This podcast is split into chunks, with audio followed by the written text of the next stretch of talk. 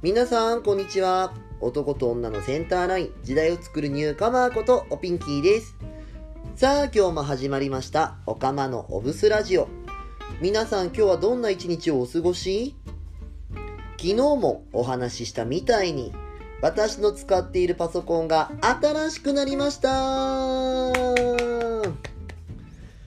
前使っていたパソコンで特に困っていたわけではなかったので、まあ、キーボードが壊れたところ以外はね、まあ、何を買おうか迷ってたんだけど、結果的に予算内で、しかも新品のパソコンをお得に購入できたのよ。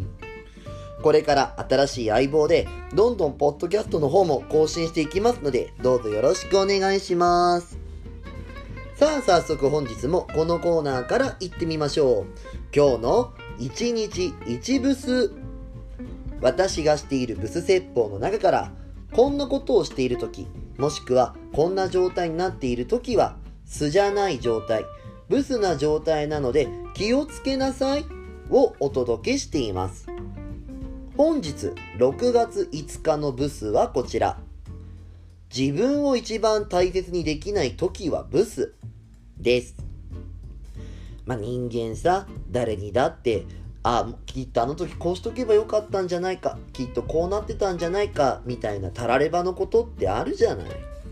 でも、今の自分を一番大切にできない時はブスよ。どんな過去があったとして、思い返せばたらればしか出てこなかったとしたって、それを乗り越えたからこそ今の自分がいるわけ。じゃあ自分を大切にするってどうすればいいんですか？みたいなことを聞いてくると思うんだけどさ、大切にするっていう言葉が重く感じるだけで、自分の言葉に対して、そうなんだね、そうなんだねって寄り添ってあげることだけでいいのよ。辛いことがあったら辛かったねとか、嬉しいことがあったら嬉しかったんだねとか、自分に対して寄り添ってあげることで自分が幸せになる。自分が幸せになった人間だからこそ相手のことも幸せにできるって私は思うからさ。まずは自分のことを寄り添ってあげなさい。精進なさい、ブス。というわけで、6月5日のブスでした。よかったら Twitter と Instagram のフォローお願いします。アットマーク、ひらがなでおピンキー。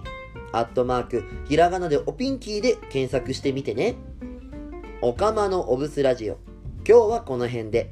また明日お会いしましょう。ここまでのお相手は、おピンキーでした。またねおつぴん